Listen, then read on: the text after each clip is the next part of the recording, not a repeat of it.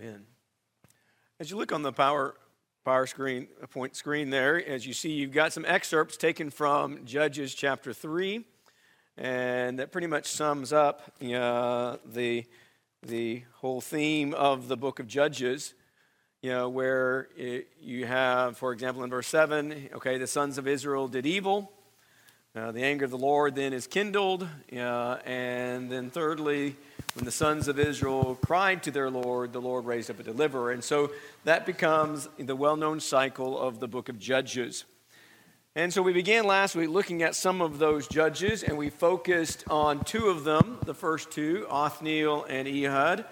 Uh, after an eight year uh, uh, Mesopotamian oppression, you know, Othniel is, is, is chosen by God to deliver them from that oppression, and so then they have some rest for 40 years. They go back to, you know, to sinning against God, and so you have an 18 year period where now it's the Moabites uh, that are oppressing the land, and so they turn to God, and God raises up Ehud, and he delivers them from their oppressors, and then you have an 80 year uh, period of rest. You know, the, the map, you know, somewhat tries to kind of show some of the regions from where uh, the, the oppressors came from, the arrows, you know, uh, from the south and the, the west and the east, you know, where you've got the countries of Moab, Ammon, Edom, Philistines, all of those are various oppressors in the southern region. You know, that God used as a means of discipline, as a means of, of chastising his disobedient children. Know, we had to end before we really finished off with the last verse of Judges 3, where you've got the third judge mentioned, and that is Shamgar. And we, we just don't know very much about him. You know, we don't even know from which tribe he was from. We're told that he was the son of Anath, uh, and that God used him. Uh, God you know, raised him up to be a deliverer unto Israel you know, in freeing them from, from some kind of oppression, you know, from the hands of the Philistines. And we're told that, you know, with an ox goad, uh, he actually killed 600 Philistines. Sounds very similar to another judge later on in dealing with the Philistines when you talk about Samson. And so, you know, kind of, kind of a, a very similar scenario. But just, you know, you think about the idea how you know, God uses Shamgar in this way you know, to deliver them from oppression, being you know, at the hands of the Philistines. But God doesn't need an army every time. You know, you know, he can use one man and still ac- accomplish his purpose. And you see that with Shamgar. You see that God uses one man, his ability to wield an ox goad, and he's able to basically you know, deliver them, provide them some kind of deliverance from this oppression that is coming at the hands of the Philistines. The Philistines are actually first mentioned in the Bible in Genesis 10, you know, where they are in basically a genealogy of nations. So that's the very first time the nation of the Philistines is mentioned. And this become, becomes the very kind of the first time where the Philistines are going to become, uh, you know, th- that thorn in, in, the flesh to them. That you know, they are going to become an enemy of God's people, and they're going to be a problem and a reoccurring problem for, for a number of years. And so here we're introduced to them as being instruments you know, for God's discipline. But it's interesting to think about uh, Shamgar is mentioned in the Song of Deborah. And I kind of want to, you want to very quickly you know, have you kind of turn a page or two in your Bible and look, look in verse 6. It, it, so it really it tells us this, this portion of the song gives us some insight so in Judges chapter 5, verse 6, you, you have a little bit more insight in regard to Shamgar and what was going on and what kind of oppression you know, that they were dealing with. When it says, In the days of Shamgar, the son of Anath, and in the days of Jael, and we're going to talk a little bit about her in a moment, the highways were deserted and the travelers went by roundabout ways. So, what does that imply? in the days of Shamgar and in the days of, of Jael, it talks about the travelers and what's going on here. Bandits, yes. And basically, you, you know, and so it wasn't safe. It wasn't safe for the Israelites to basically travel, you know, the roads, to, uh, to go by the thoroughways that would normally been used because of these various forms of oppression. And so, you know, it was dangerous for them to be traveling. And so, if they needed to get from one place to another, they went a roundabout way. They, they didn't go on the main, on, on the main path because, you know, there would have been oppressors who, who perhaps would have attacked them. And so that kind of gives us a little insight to the idea of Shamgar, who is dealing with the Philistines. Now, the Philistines are that coastal nation in the south.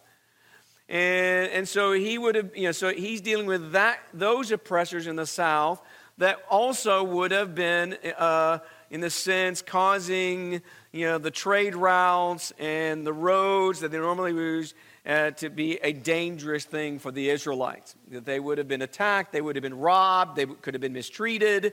You know, we're not told specifically what was going on, but we're told that in the days of Shamgar and in the days of, of Jael, you've got somewhat of an overlapping uh, of a theme here. It wasn't safe for you to travel.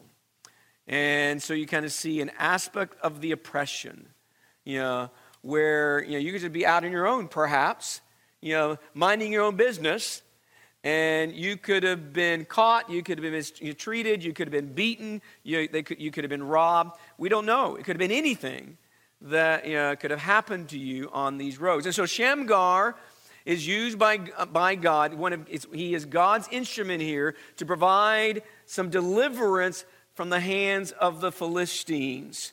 And now, the question that you know we really don't know definitively what the answer was. This a, one-time attack or he killed 600 men in one day or could this have been over a series of, of efforts? And either you know like either way god can do, could use him in one day. You know, it's not beyond god's power to, eh, to, to give shamgar the ability and, and the opportunity to basically in one day you know, defeat 600 men or he could have done it over some days, several days, where he is protecting the roadway, he's protecting the, the trade routes on that, that uh, western side uh, of, of Judah. Yeah. And so we just don't know. But the point is, you know, God preserves us this quick account of one of his servants, one of his deliverers who he used to provide safety for his people. It is then when we pick up primarily with our lesson tonight, and that is you, you get into the story of Deborah, uh, where it starts in chapter 4, verse 1, and basically again, Israel is doing evil. Uh, and I think to me it's striking when you just think of the idea when it says there, then the sons of Israel again, so this is not the first time, again did evil in the sight of the Lord. Have you ever thought about that expression? You know, to basically do it right in front of you. You know, uh, and, that, and that's a repeated statement. They kept doing this, doing evil in the sight of the Lord. Now, nothing's hidden from God, we know that. But there's a point where, you know, we need to see the impact of the boldness of their stubbornness, the boldness of their disobedience and their arrogance to forget God, to forget the law, to forget the covenant, and to go right back into the things that they have done previously. And so it says they did it again after the death of Ehud. And so it says in verse 2 that the Lord sold them into the hand of Jabin, king of the Canaan. So was it, was it the fact that you know, you know, God was too weak to protect them? No. You know, God wasn't too weak to protect his people. No, because they again did evil in his sight, the Lord, their Redeemer, their protector, their sustainer, you know, sold them into the hands of the Canaanites. And that involved also a, a commander by the name of Sis- Sisera. And, and so after a period of time, you know, it's, you know, is, you know, the sons of Israel, the nation is going to cry out to the Lord for deliverance. But this time, it's interesting to think about okay, the period of oppression has, you know, inched up a little bit more. You know, it was eight years, you know, uh, under Mesopotamia. And then you had 18 years under the hand of the Moabites. Now it's 20 years. 20 years under the hand of the Canaanites under the rule of this king Jabin. And one of the things I tried to stress last week is through all of this, as you're reading these accounts and you're seeing the events unfold, you know, what we need to remember every time is that God is being faithful to what he said. God is being faithful to his promises. God is being faithful in regard to carrying out the warnings he said he would carry out if they did evil, if they turned away.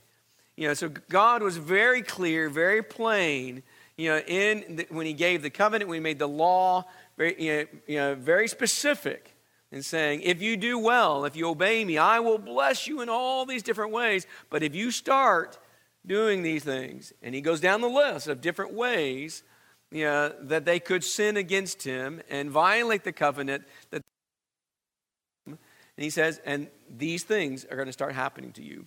And so that's exactly what's happening in the book of Judges. You know, God you know, is their God. He is, you know, he is their father as well. And he's keeping his word to his children.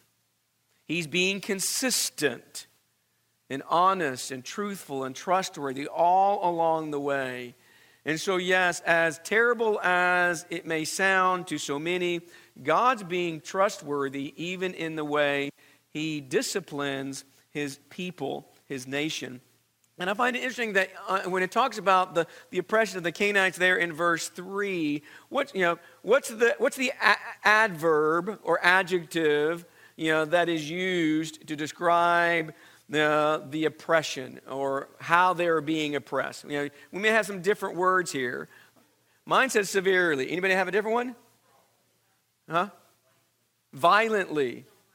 Oh, mightily, sorry. Harshly. And so it's, it's the thing about, you know, so uh, the oppressions already have been bad. but now, because they're doing evil again in the sight of the Lord, you know, you know, the sin is not lessening, the sin is growing.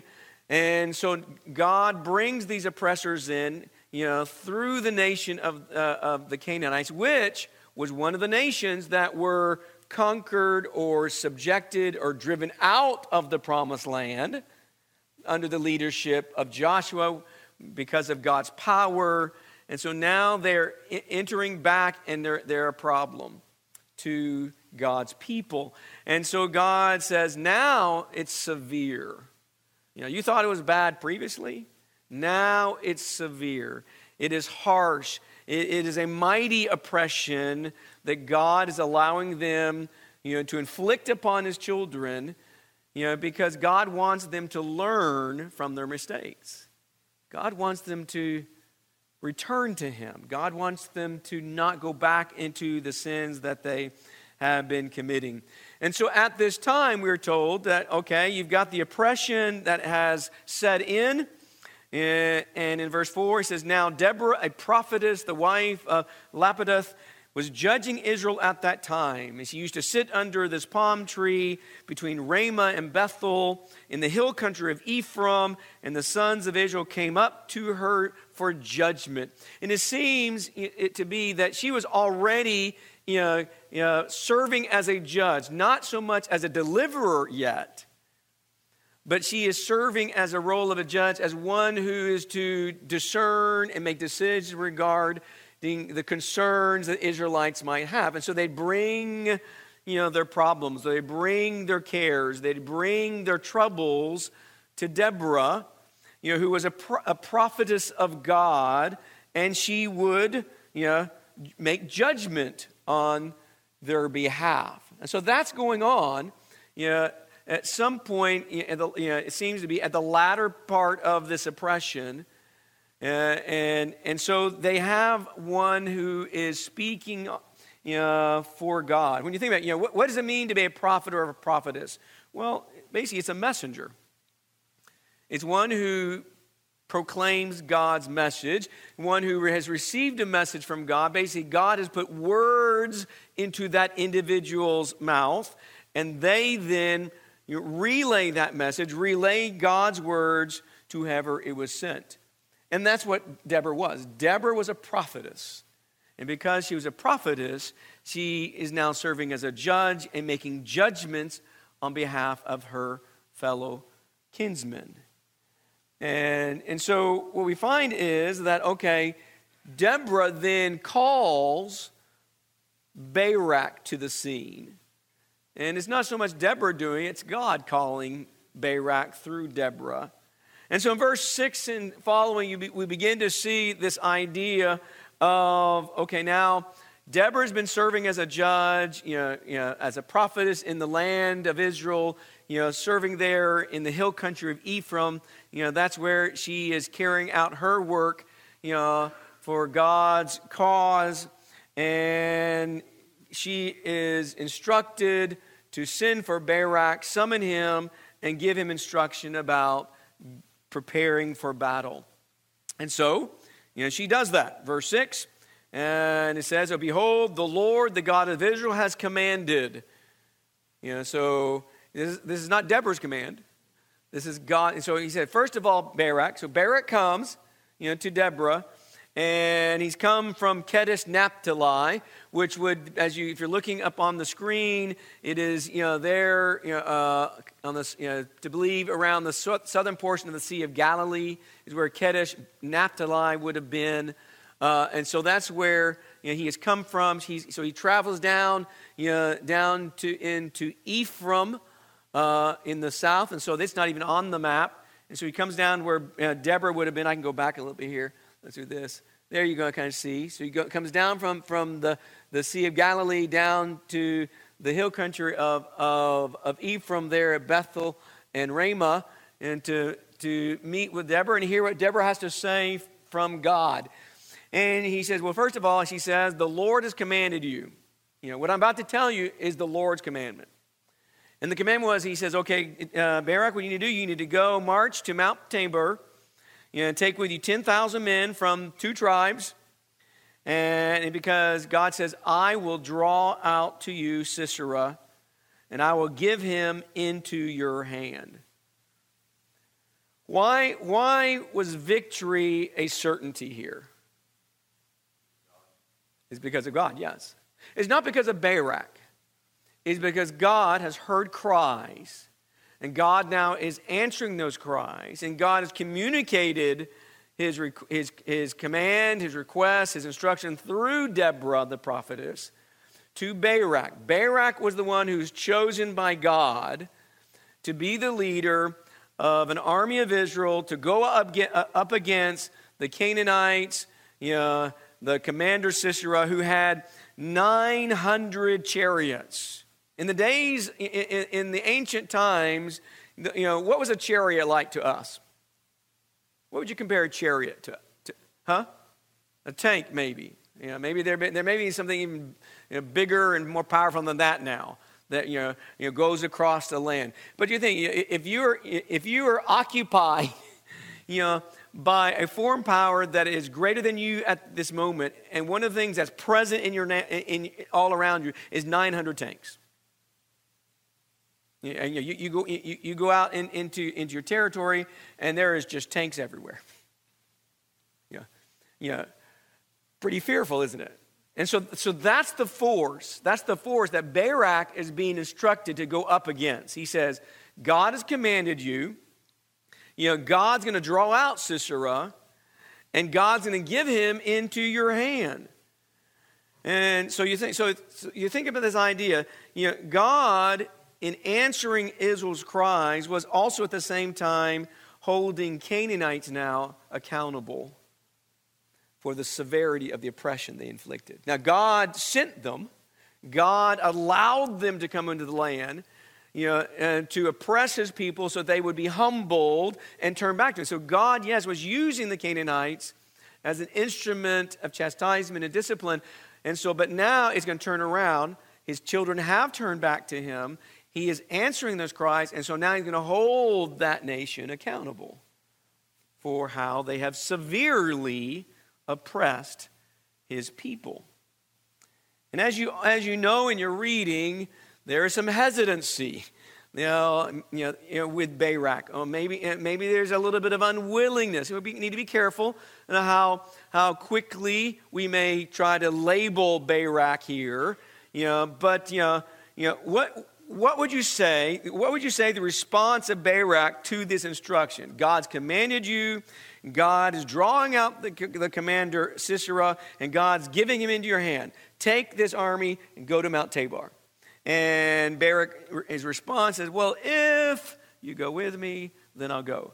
And so, you know, what does what do you think Barak's response, however you want to describe that, what does that say about his confidence to succeed? Say, it again. Okay, hesitant. You want to add, add something else to that? How, maybe someone wants to describe it a little bit differently? Bruce?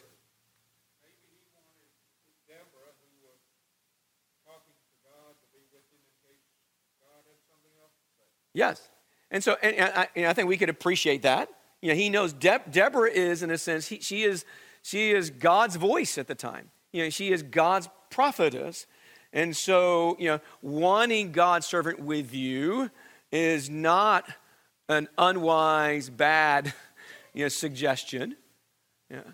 Anybody else want to ask it? Alan? Okay. The faith of Barak and others and so it's, it's possible that he is hesitant to do it one way, but is absolutely convinced to do it a different way with right. her. Yes. And I had jotted that down, you know, because sometimes we may be quick to say, oh, there's a lack of faith. And maybe there is a degree of, of faith is somewhat wavering. We don't know. We can't read Barak's heart. All we know is what he said here. You know, and, and so we must be careful you know, but Hebrews does put Barak in the list of heroes of faith whom God used to do great things. Know, and, and, and when it talks about like Barak and Gideon and Jephthah, you know, so he's right there in that list of different names. And it goes on to start describing some of the things they did, you know, shutting mouth, the mouths of lions, uh, you, know, you know, conquering armies, you know, and so you see, faith you know, is commended in Hebrews 11 when it comes to Barak. Sam, you had something to say. It sounds to me like he's got a little bit more faith in her than he does in what she said. And it, and it may not be that he, it's not that he doesn't believe her, it's just that he feels like she's a prophetess. I really want her there. Mm-hmm. Yeah. And so, you, you, so we, we struggle to try to kind of you know, you know, understand fully Barak. You know, but he is, you know, he is God's chosen you know, commander to be to lead the army of Israel. And, and, and so, yes, he says, if you'll go with me, I will go. And so, and so you know, is it a lack of faith? Is it hesitancy? You know, we don't you know, know for sure. But because of, of how he does react, you know, Deborah then responds. He says, he basically, well, oh, I'll go with you, but it's not going to turn out, you know, the way you think it's going to turn out. And because now, you know, you know, you know what God's going to do, God is going to, he says, you remember earlier he just, he says, God's going to give Sisera into your hand. As we said, God says, I command you, I'm drawing them out, I'm going to put them in the right place at the right time so you can win this, then you can win this battle. You can defeat this, this, you know, this enemy. And I am giving him into your hand. And of course, then Barak's response, and however we, we judge that, you know, and, but, and so Deborah then responds to that and says, okay, I will go with you. You know, he says, but the honor is not going to go to you. You know, the honor of defeating Sisera is not going to go to you, Barak. It would have been, you know, God was going to give him into your hand, but that, that honor is not going to go to you. It's going to go to a woman. Now, at this point, in verse 9, we don't know who that woman is. Yeah. And so, you know, you know, you know it's a, a, I would suggest it's a, it's a little bit of, of a rebuke. know, um, but we don't need to criticize, you know, you know, Barak beyond, you know, what we know. You know, we, we do need to, you know, you know, be fair in our, our judgments, you know, at the situation. Because, you know, God is still going to give victory to Barak. You know, you know, so Barak is going to lead the army and they're going to win the battle. Is just Sisera's not going to be killed by Barak. And so he's not going to get the credit for that. And so now, since he wouldn't go without a woman, you know, it's going to be a woman who will defeat Sisera personally. And so he does. He goes, you know, he goes up to the north, you know, as he's instructed there, uh, and they go to Kadesh. He, he you know, calls for his volunteers, and, uh, and we see that you know, the volunteers of Zebulun and Naphtali, they come.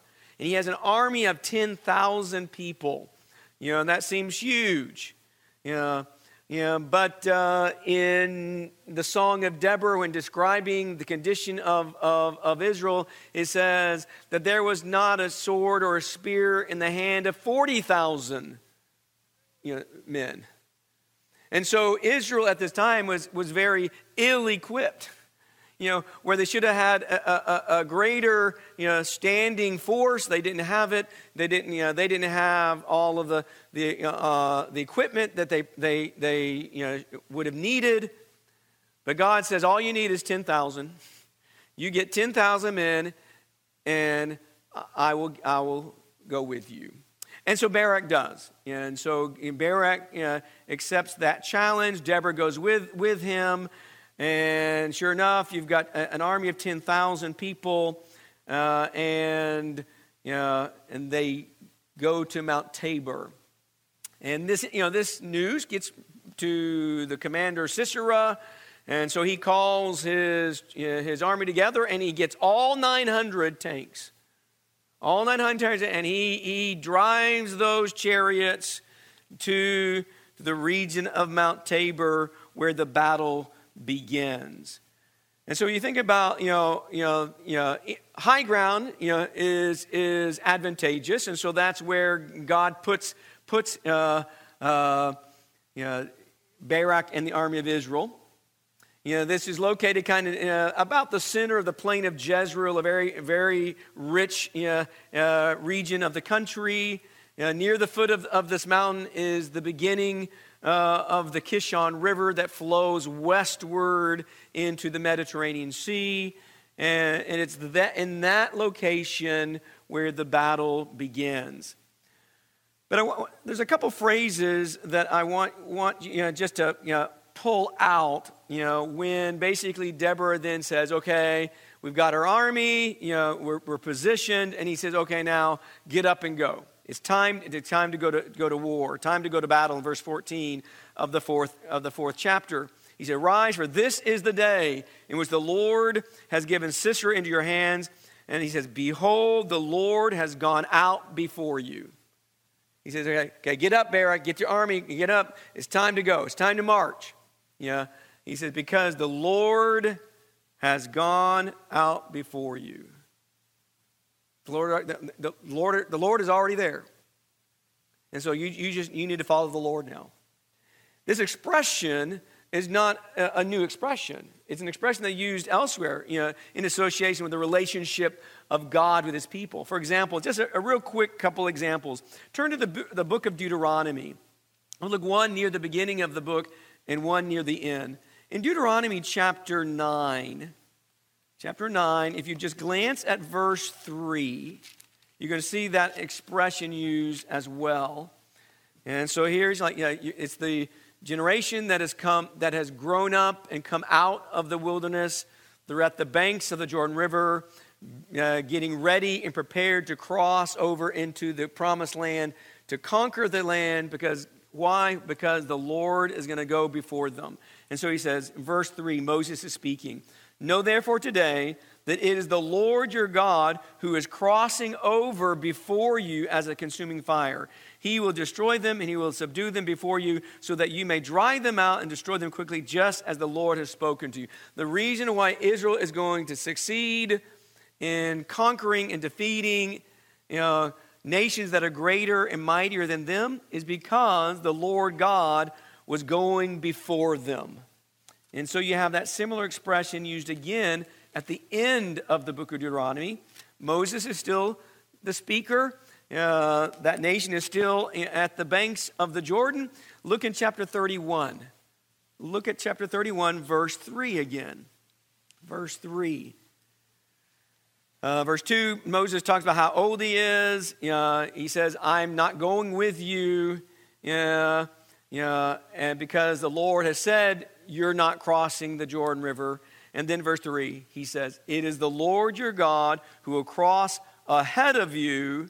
He will destroy these nations before you, and you will dispossess them. Joshua is the one who will cross ahead of you, just as the Lord has spoken. Now, as the, so the Lord's going to go before the nation you know, in, uh, when he was you know, using Joshua, and the Lord's going to go before you know, the nation here and when he's using Barak. Now, does that dismiss the role you know, of the Israelite? Doesn't mean, oh, the Israelite, I don't have to do anything. The Lord's gone on. I, I, can, I can sit back and just you know, wait. Is that what this means? No. You know, no, God is going to lead you, God is going to be for you, and He's going to make it possible that you can defeat this force. If the Lord had not gone before them, could they? No. If the Lord was not with them, they could not have won the, this battle. But because the Lord had gone out before them already, and so Deborah said, "Okay, the Lord has gone out. You know, Get up, Barak. Get your army together. You know, you need to you know, march down the mountain and you need to face the enemy now. And so you see the role of the Lord in this battle, particularly in verse 15. Once again, here's, here's the, this force of 900 chariots, you know, rumbling across the land. You know, and so they're going to you know, you know, face head on now. You got 10,000 you know, uh, men on foot, and you got 900 tanks.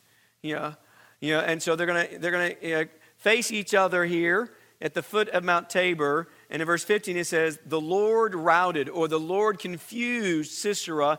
And all his chariots and all his army with the edge of the sword before Barak, and Sisera alighted from his chariot and fled away on foot.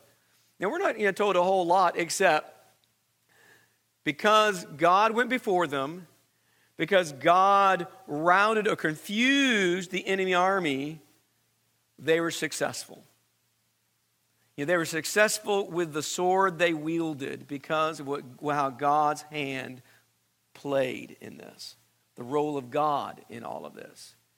I can't help think about the scene that is briefly described here to us in, in Deuteronomy, especially the idea of the Lord going before them and these chariots and then the, the Lord making it such that those you know, chariots and the, that army you know, are beat. They're beaten you know, by God's people, God's servants. Can't help but think of a similar time when God went before the nation, in a sense, you know, routed or confused chariots and provided great deliverance. And you think about you know, the Egyptians. You know, and you think, you know, the fear, you know, here, here you got the Egyptian army rumbling across, you know, you know, the desert. And there they're there at the shore of the Red Sea.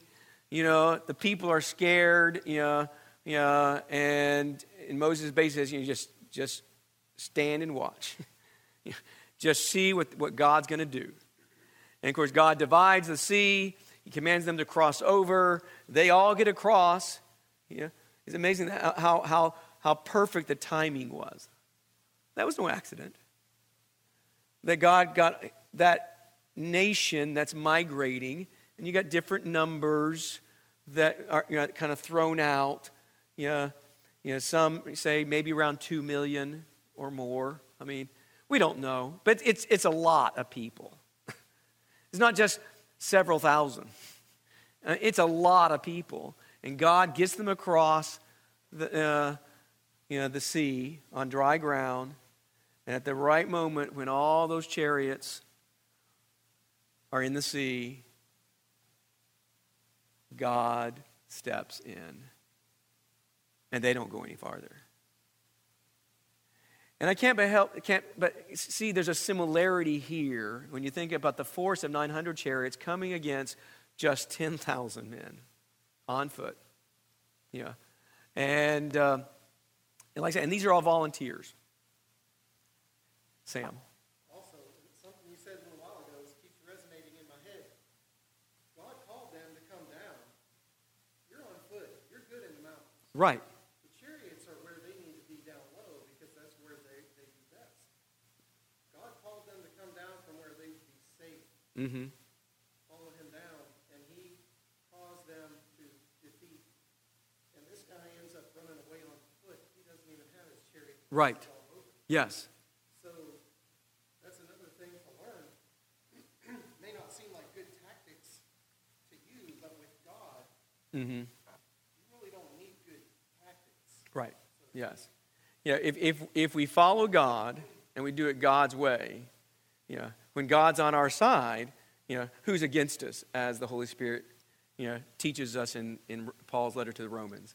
And, and in this occasion, in so many of these stories with the judges, when God chooses his deliverer, his servant, his messenger, you know, and when you're on God's side, there's victory. And, and to me, and, you, and the same thing, you think you got this, and it, and it keeps on reading it, and you, it basically says in verse 16, not even one was left. You think about, you know, we don't know how large the army was. All we know is how many tanks, how many chariots he has. That's all we know. Yeah, yeah. It's a, it's a guess on, on the number of men. But he says there wasn't a single person alive when this battle was over on that side. Know, that's God at work. That is God at work. And we must never underestimate what God can do, not just in the past, but what God can still do when it's His will to accomplish something. And, and as, you, as we try to kind of, in the last five minutes, you know, start wrapping up you know, the story of Deborah and, and, and the great story you know, of God's power and God's faithfulness and even God's deliverance and His, his compassion, His care. Um, you know, when you think about, okay, Sisera jumps out of his chariot, you know, and so it, it, I think it implies the chariot wasn't making progress. it's stuck or something. And he knows, oh, I, I, am, I am in a bad spot. And, he, and it was interesting when you, when you read it, he's running one direction when the army is going back the other direction. He's running the opposite direction away from his army. It says something to you about character, the character of Sisera at this, at this moment. And of course, he runs to a place where he thinks is safe. There is a peaceful alliance or peaceful relationship between you know, the family of Heber, who's a Kenite. You know, this would be you know, relatives of Moses' family. You know, and so he runs in that direction, uh, which it's kind of toward you know, you know, the, the region of the Sea of Galilee.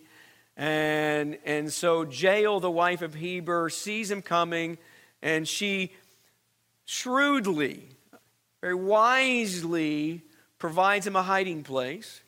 You know, provides him comfort, provides him you know, milk to drink, sustenance, you know. And now he asks her, make, don't tell anybody, you know, I'm here, you know. But when he is sound asleep, you know, talking about a courageous woman. When he is sound asleep, she goes and finds a tent peg. A tent peg. And I'm guessing it's probably a little bigger than some of the tent pegs we use today. You know, and, and a hammer, and I'm guessing it's, it's not just one of these little hammers. and, and, she, and she wields that peg and that hammer and drives it through the temple of his head. In the song, it describes her as smashing his temple. And so you have this valiant woman, a courageous woman, and who it just becomes praise. So this is the servant. When, when Deborah says a woman is going to give the honor, God already knew who that woman was.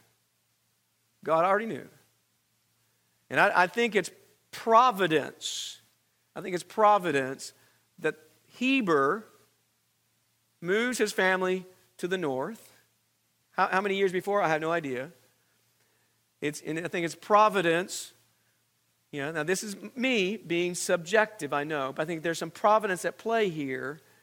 That there's, a, there's an alliance, a peaceful relationship between Heber's family and the king of Jabin, so that when Sisera comes seeking refuge, seeking safety, God's servant Jael becomes his instrument of defeat. And so it's just amazing to think about that idea of you know a, woman's role and the valiant of, and, the, and the valor of this woman.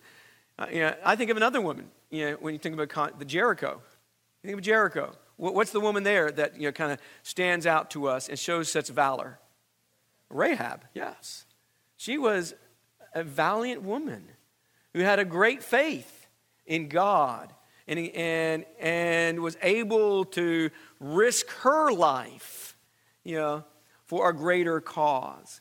And so it's after the fact, you know, Barak is now following Sisera's trail, and the trail leads to, to you know, the tent of Jael, and, and basically Jael says, come on here, I've got the guy you're looking for. And he steps in, and what does he see?